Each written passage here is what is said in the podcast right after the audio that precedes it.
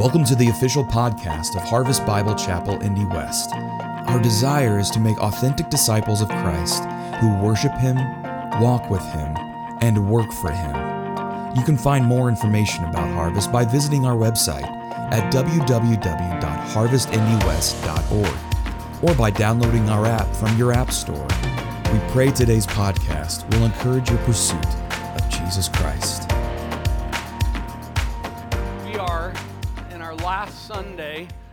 Gospel of Matthew.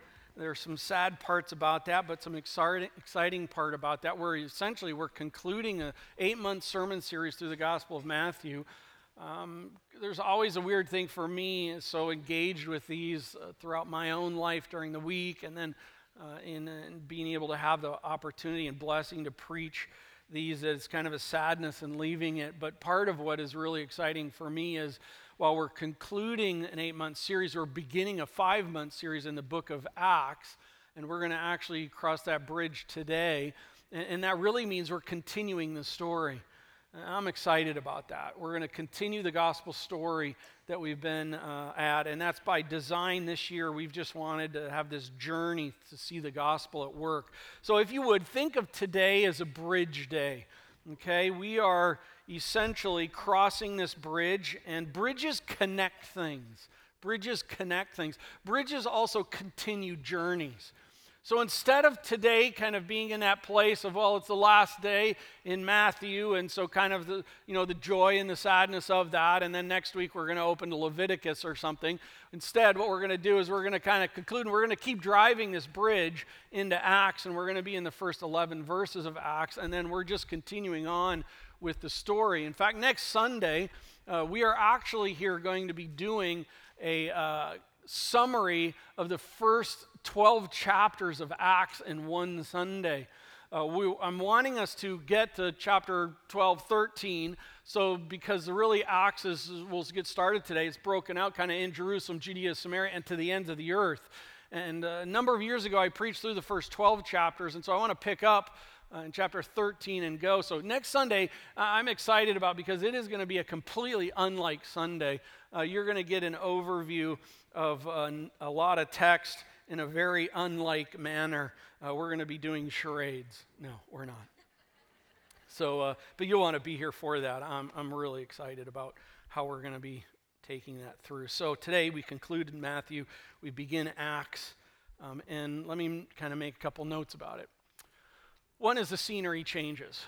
Uh, so much of the Gospel of Matthew has essentially been about the second person of the Trinity, uh, boots on the ground, on the earth, if you will, face to face with people, and we've been watching him turning lives inside out and upside down. That's certainly been the case. We come over into the book of Acts, as we see it un, un, unload and unpack, we really now begin to see the third person of the Trinity engaged through God's people as the entire world is turned inside out and upside down. One of the amazing things about the Gospel of Acts, I think that we, for, or I'm sorry, the book of Acts that we forget to remember is it's really only about a 30 year time period. Think of that, only a 30 year time period. In a 30 year time period, in three decades, God uses a bunch of ordinary people, not supermen or Wonder Women God uses ordinary, regular people to change the entire face of the earth. And what happens? In 30 years, friends, in just 30 years. And today is less maybe about a sermon and more about a time observing some things in this bridge connection that's taking place. Because I think too often we do think of the, the 11 disciples as, as, these, as these crazy superhero men that, that have these superpowers in and of themselves. The fact of the matter is, is they are incredibly ordinary people. And today, we're going to see even after the resurrection, they are not getting some things, even now. And yet, God is about to use them in ways to change the face of the earth. And at this point, even in our church, I'm asking the question. We've been doing this now as a church for 11 years, and this has been a crazy, amazing, unexpected thing. And we could get stuck on what God has done. But instead, let's get our eyes focused on what God could do. Because, friends, the story's not over. There's a world to be taken for the Lord. And we're going to be going into the book of Acts as we move ahead. So, instead of superhero people, the Lord used spirit sent to the world through doors of faith going as a strengthened people, a going people, a reasoning with people, a fearing less people, a competent in the scriptures people, a bold people, a living among people, a people for the name people, a telling their stories people. And by the way, I just gave you the first three coming months of our time in Acts. Okay? So we're going to be seeing what's going on. Well, we're Matthew 28. Let's begin in these last paragraph uh, of the book as we close it out. I'll begin by reading verse 16. Now, this is after the resurrection. Now the 11 disciples went to Galilee to the mountain to which Jesus had directed them.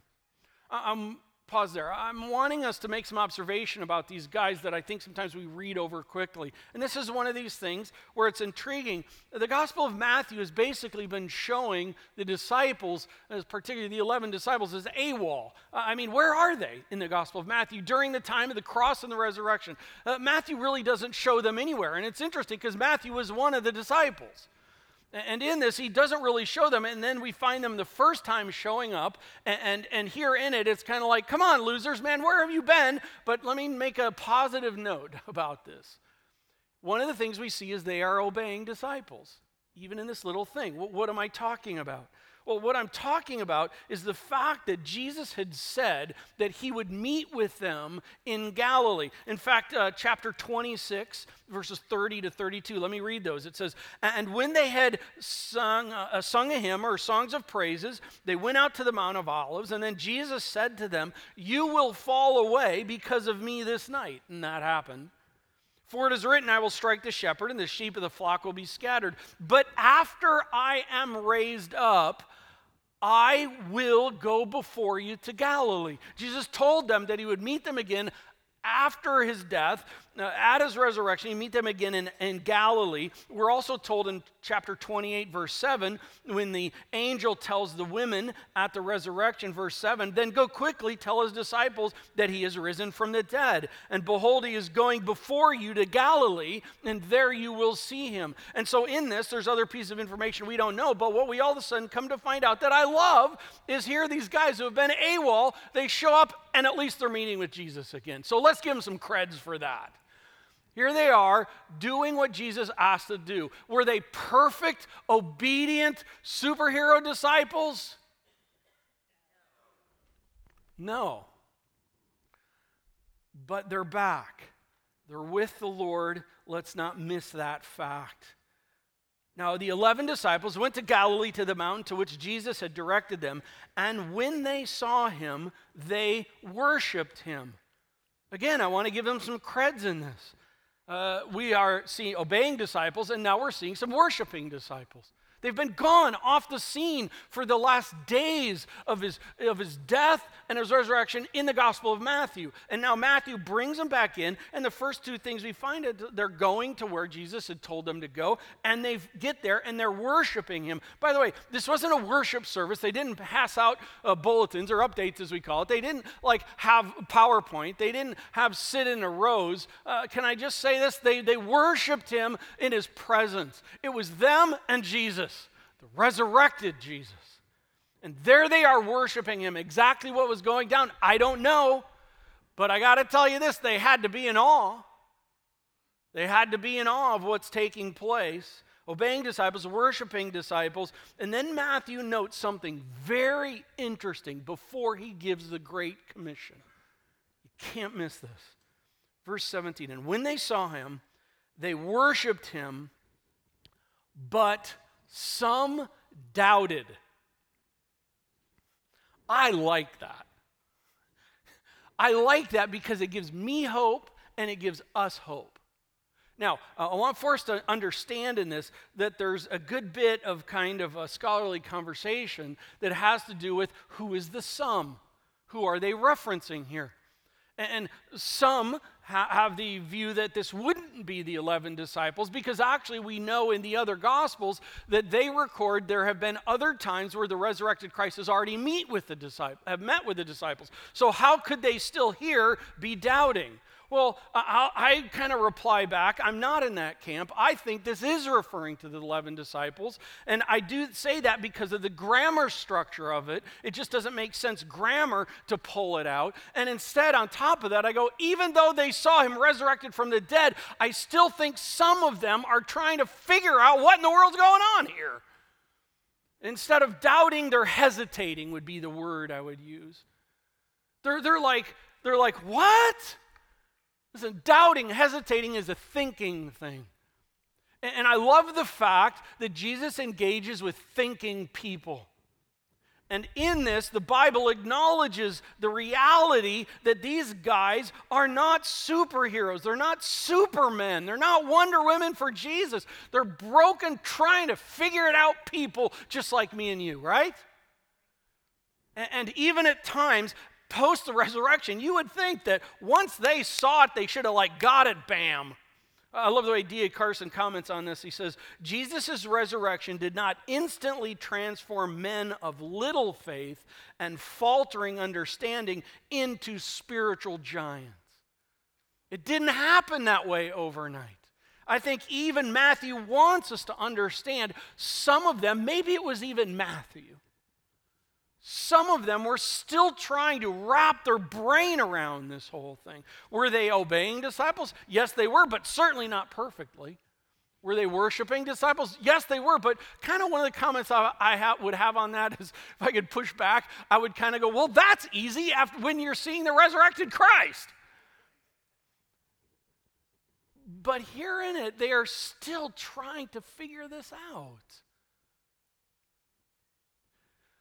One of the things that you and I oftentimes don't want to talk about is that we are still trying to figure some things out. We have this tendency in us to be proud. Have you noticed that in others?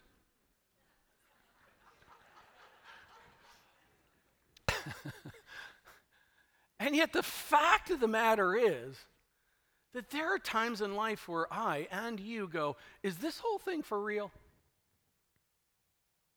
True? I mean, come on, let's be real. No one's perfect, and we're still trying to put our brains around some of this thing. And, and, why am I making such a big emphasis on this?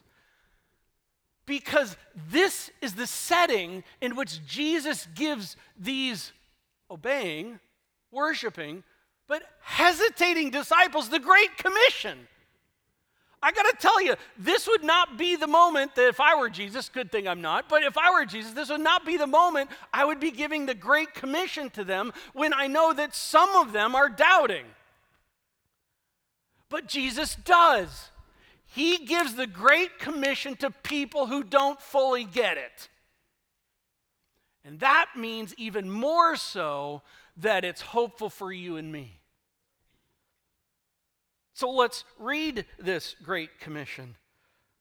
Verse 18 And Jesus came and he said to them, them by the context who are obeying and worshiping and hesitating, all authority in heaven and on earth has been given to me. Go therefore and make disciples of all nations, baptizing them in the name of the Father and of the Son and the Holy Spirit, teaching them to observe all that I have commanded you. And behold, it's like perk your ears up. And behold, I am with you always to the end of the age. So many things we could talk about. We could talk about a whole series on this, but I just want to point out kind of three statements. First one is all authority.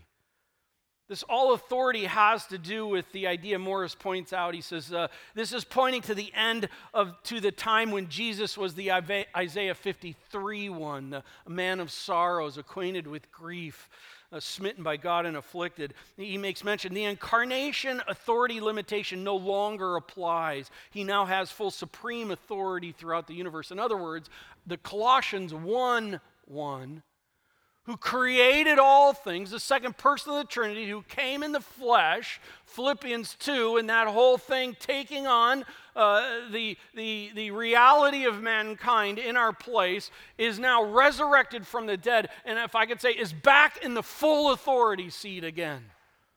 And, and here in this, it's important to understand it's not just some Joe Blow that is about to say what they're about to say. Jesus wants them to understand this hey, I am about to tell you something that is coming from the one that has all authority over all heaven and earth.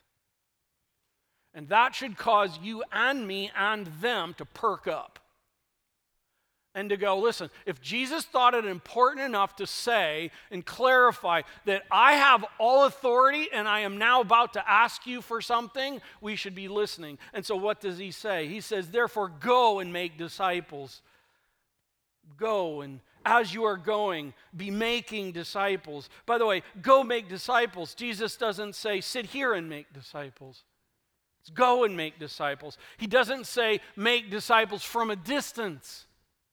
Yeah, but I got a great Twitter account. Yeah, I do great Facebook ministry. Fine, fantastic. But can I also say this? That's not the full reality of the Great Commission. There's something about face to face with the people in our world and it's easy to talk about things, it's easy to online things. It's hard to be involved with people. It's really hard to be involved with people. And in a modern day and age, we are getting more and more distance from people, thinking we are more involved with people, and we're not. This is a go. Uh, it's make disciples. It's not a make disciples by having them brought to you goal here isn't go get people and bring them here so I, we can then make them disciples. That's part of it. I don't have anything wrong with internet. I don't have anything wrong with doing that. But listen, when that becomes the mode of operation, we're missing what Jesus is saying.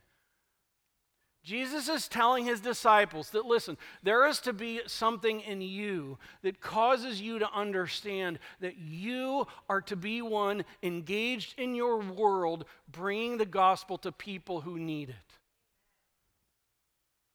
face to face, eye to eye, life to life. People need to see people who love Jesus breathing and talking and wrestling and working it out. They need to see that. People need to see people who love Jesus who fail in life and ask for forgiveness and sin. People need to see that kind of stuff. People need life on life together. Go make disciples. By the way, disciples are made, they're not produced, they're not manufactured, they're not microwaved. Disciples are not, okay, take class one, class two, class three, class four, boom, here's your di- diploma, you are a disciple now. The fact is, is every one of us are in the exact same place if you know Christ as your Savior. We're in the exact same place of growing to be more like Christ as a disciple for Christ. We may be in different places on that growth reality, but every one of us are under construction, right? We're pressing along, we're moving along. And disciples are made, they're not purchased. Hey, worshiping, obeying, hesitating disciples, go make disciples. But Lord, where do we go? How do we go? When do we go? All those are great questions, and I think as we're going to go into Acts, I'm going to let the Acts answer a lot of those. But let me note this D.A. Carson says this The New Testament can scarcely conceive of a disciple who is not baptized or is not instructed. Indeed, the force of this command is to make Jesus' disciples responsible for making disciples of others. A task characterized by baptism and instruction. We're going to see more of this laid out in the book of Acts. That together, uniquely, how God has gifted us and placed us in the worlds that He has put us around, every one of us are to be influencers of the Lord. And then the very last words He says in it, I'll note, and behold, I am with you. That's cool. That's super cool because He's about to go. And before he goes, he says, I will be with you. It's kind of this whole idea of, hey, uh, not my spiritual superman. Go make disciples, know something. Go knowing I'm with you. I am with you. And by the way, note in the, end, in the term, he says, to the end of the age. By the way, that means that promise is a promise for you and me today. We are not alone in this. We are not alone in this. He knows exactly what's going on all around, and He's engaged with it. The Great Commission comes with a great promise. The Great Commission comes with a great promise that Jesus is with us. He's not on vacation. He's not on vacation. He is with us. So cool. The Gospel of Matthew begins with a great promise that Jesus is the promised son of David one, that he is the promised son of Abraham one. And by the way, the Gospel of Matthew finishes with a promise that the son of David one, the son of Abraham one, will be with you always. Always. So, with that, cross the bridge. Turn in your Bibles, say goodbye to Matthew. Turn to the right to the book of Acts. If you're using the, of the Bibles in the seats there, I believe it's page 855. My page is 910, for whatever that helps. And let's pick up, because the story continues.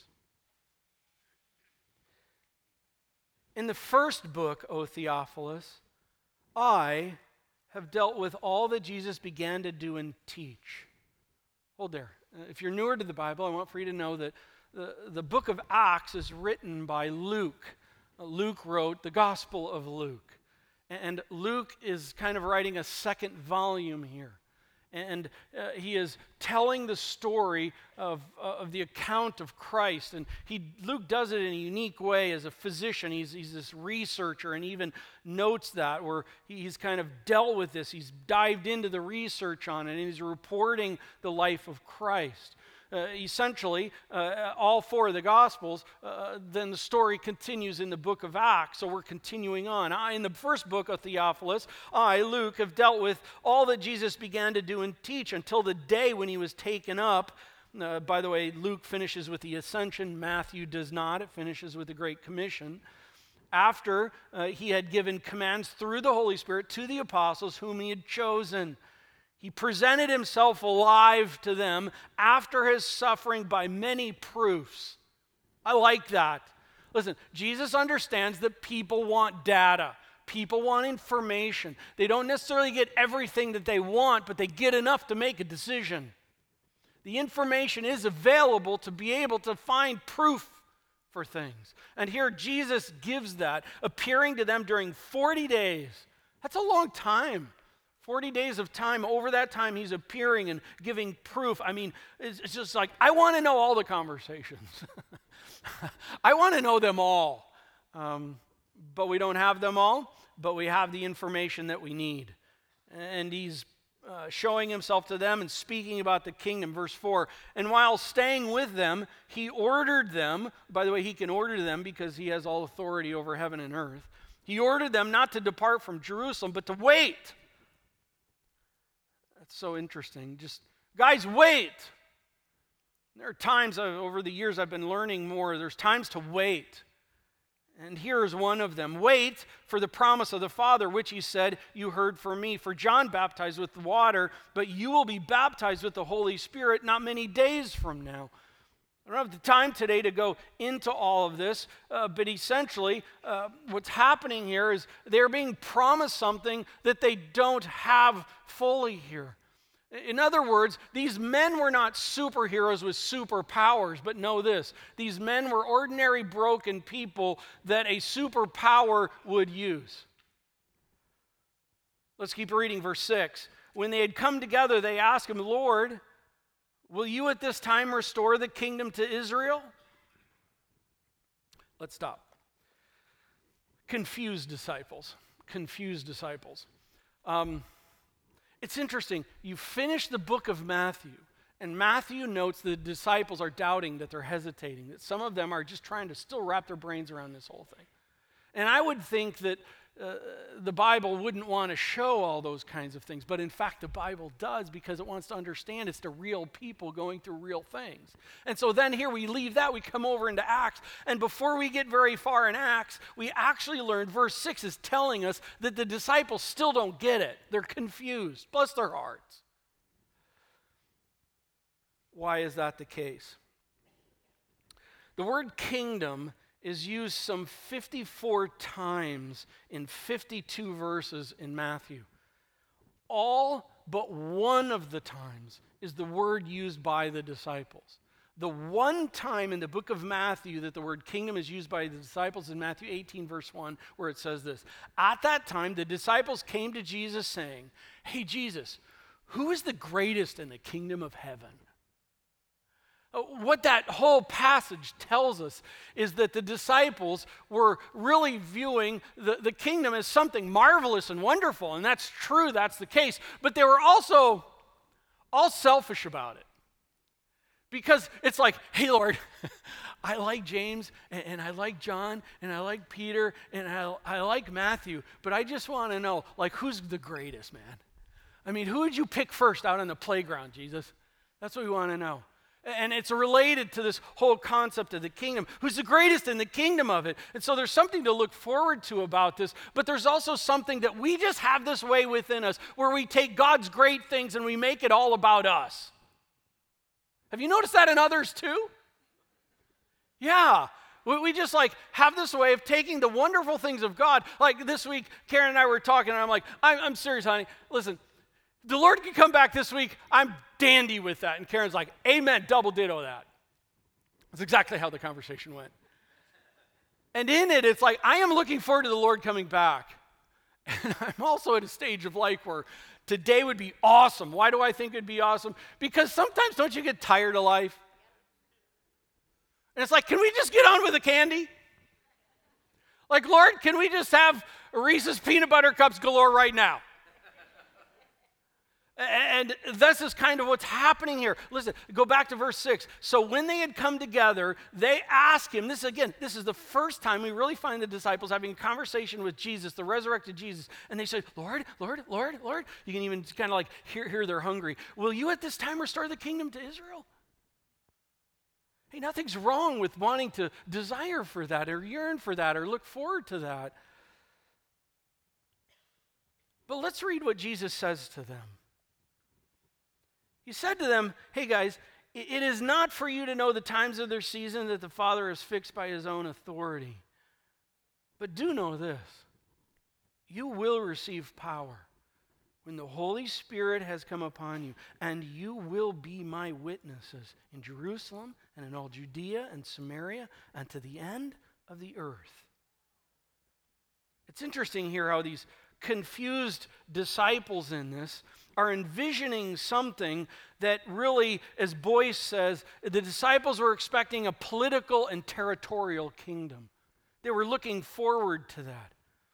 Um, that's what they were envisioning. It's like Jesus can, can now be the wonderful time. But Jesus envisioned something completely different. Hey guys, it's not about the world coming to you, it's actually right now about you going to the world. Yeah, but that's uncomfortable. It is.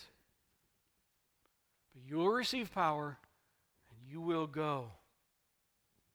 Boice also just notes in this how uh, God's people, we tend to change Jesus' go make disciples commission into send money or you come to us or let's just change the laws or know that we're praying for you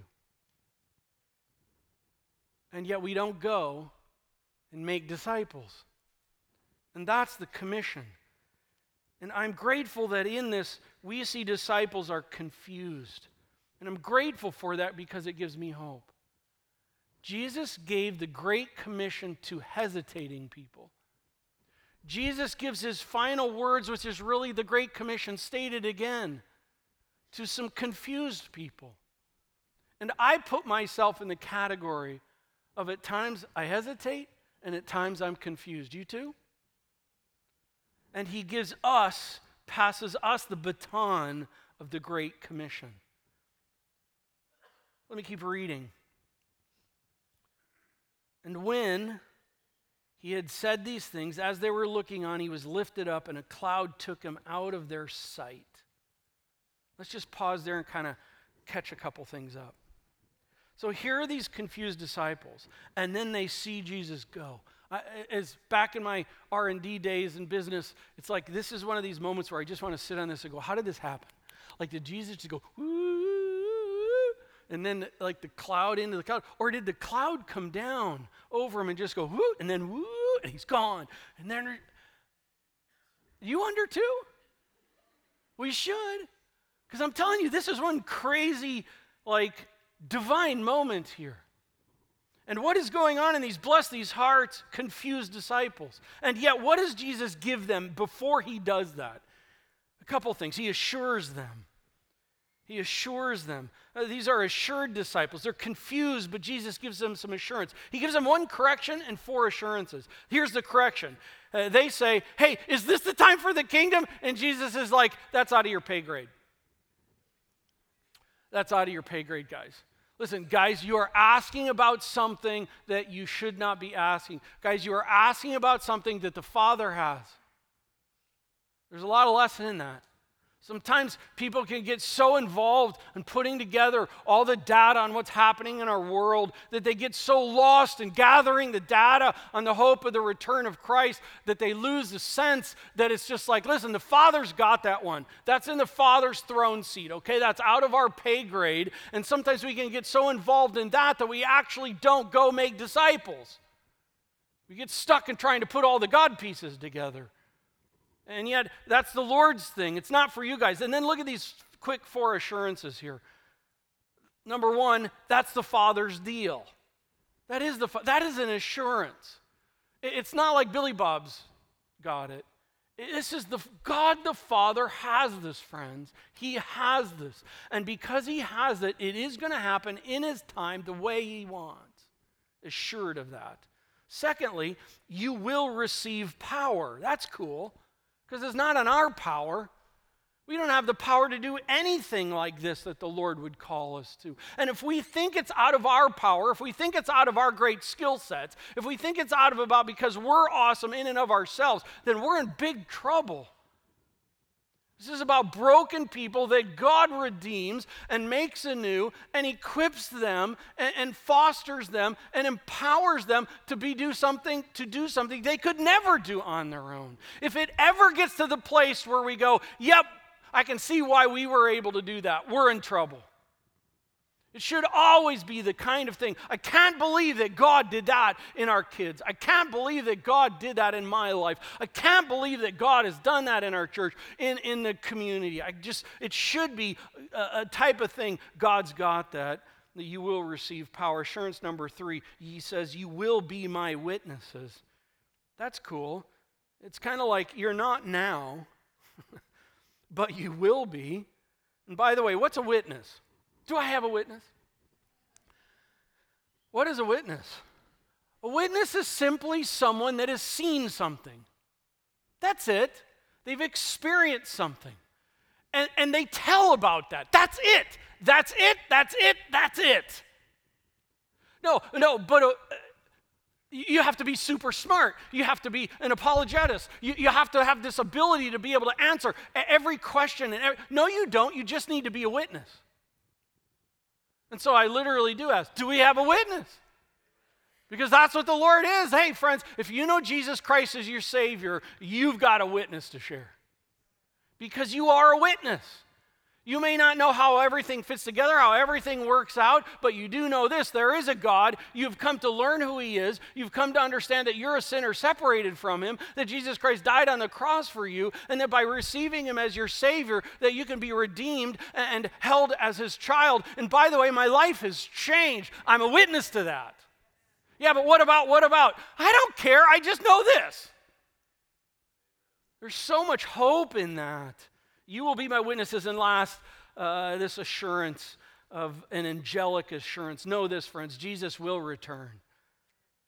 And when he had, verse 9, said these things as they were looking on, he was lifted up, a cloud took him out of their sight. That's just so crazy awesome.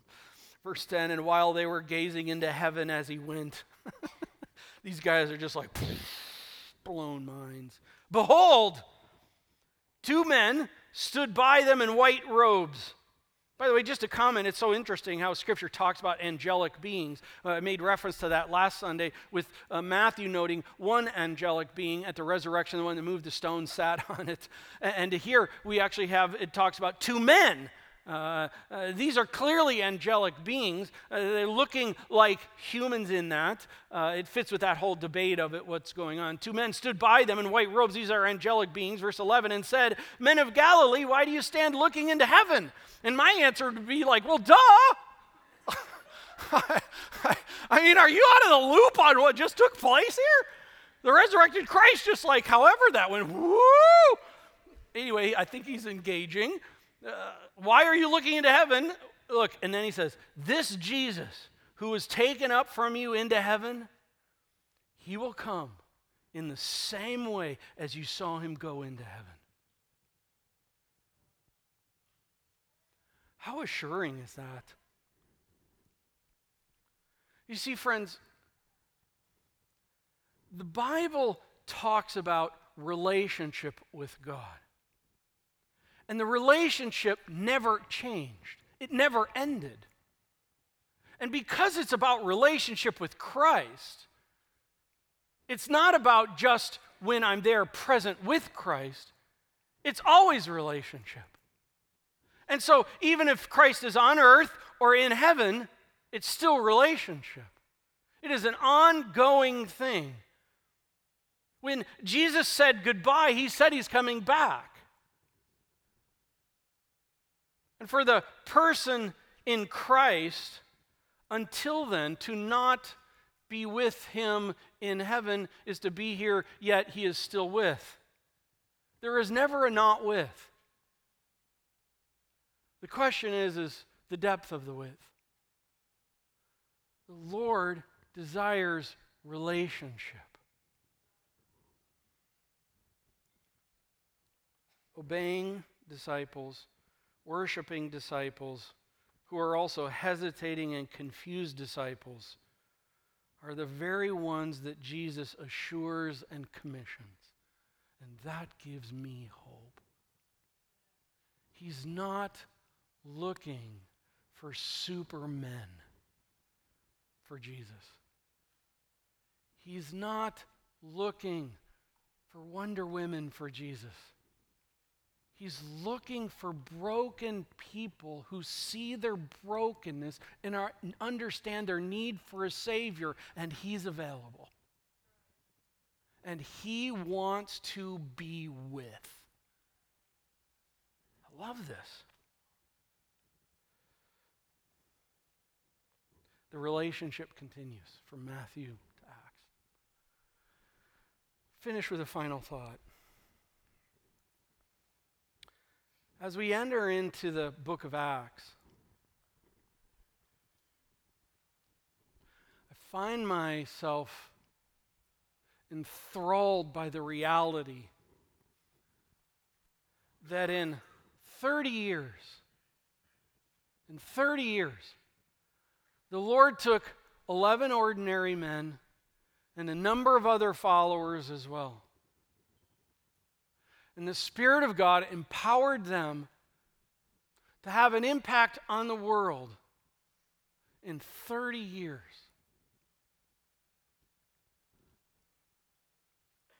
We're, we're at a place as a church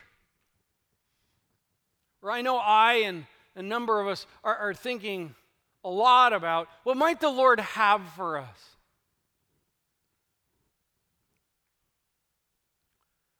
And when I come to Acts and I see what God did with just a bunch of ordinary people in a matter of 30 years, I, I actually step back and I go, I think I think way too small. I think I have the tendency to think what I and we could do as humans in our own abilities as opposed to what God could do in and through us. No self empire, no self kingdom. What might the Lord do with a bunch of average, regular people to impact His kingdom in the coming 20, 30 years?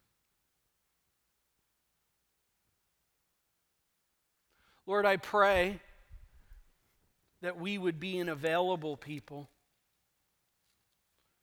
a people that you would delight to use, a people who, Lord, we fully admit it right here on the table. We struggle at times with doubt. We wrestle at times with being stuck in our own confusion, wanting things to be the way we want them to be. We want the candy now. And we fully admit that, Lord. Yet, along with that, Lord, we also humbly, only because of who you are, uh, acknowledge the fact that by your grace, we, we have times of obeying you times of sincere depth of worship of you. Times of watching you do the work of the Great Commission in and through our lives. And yet, Lord, I just ponder the question what might you do through a people like us? similar to the disciples and the followers of Christ at the time of the resurrection and ascension. What might you do with us over the coming 30 years? God, would you expand our eyes? Would you expand our faith? Would you stretch us? Draw us? Send us?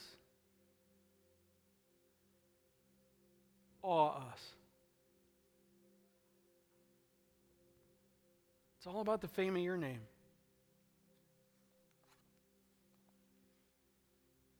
May we grow in making the fame of your, no, your name known in our worlds in Christ's name.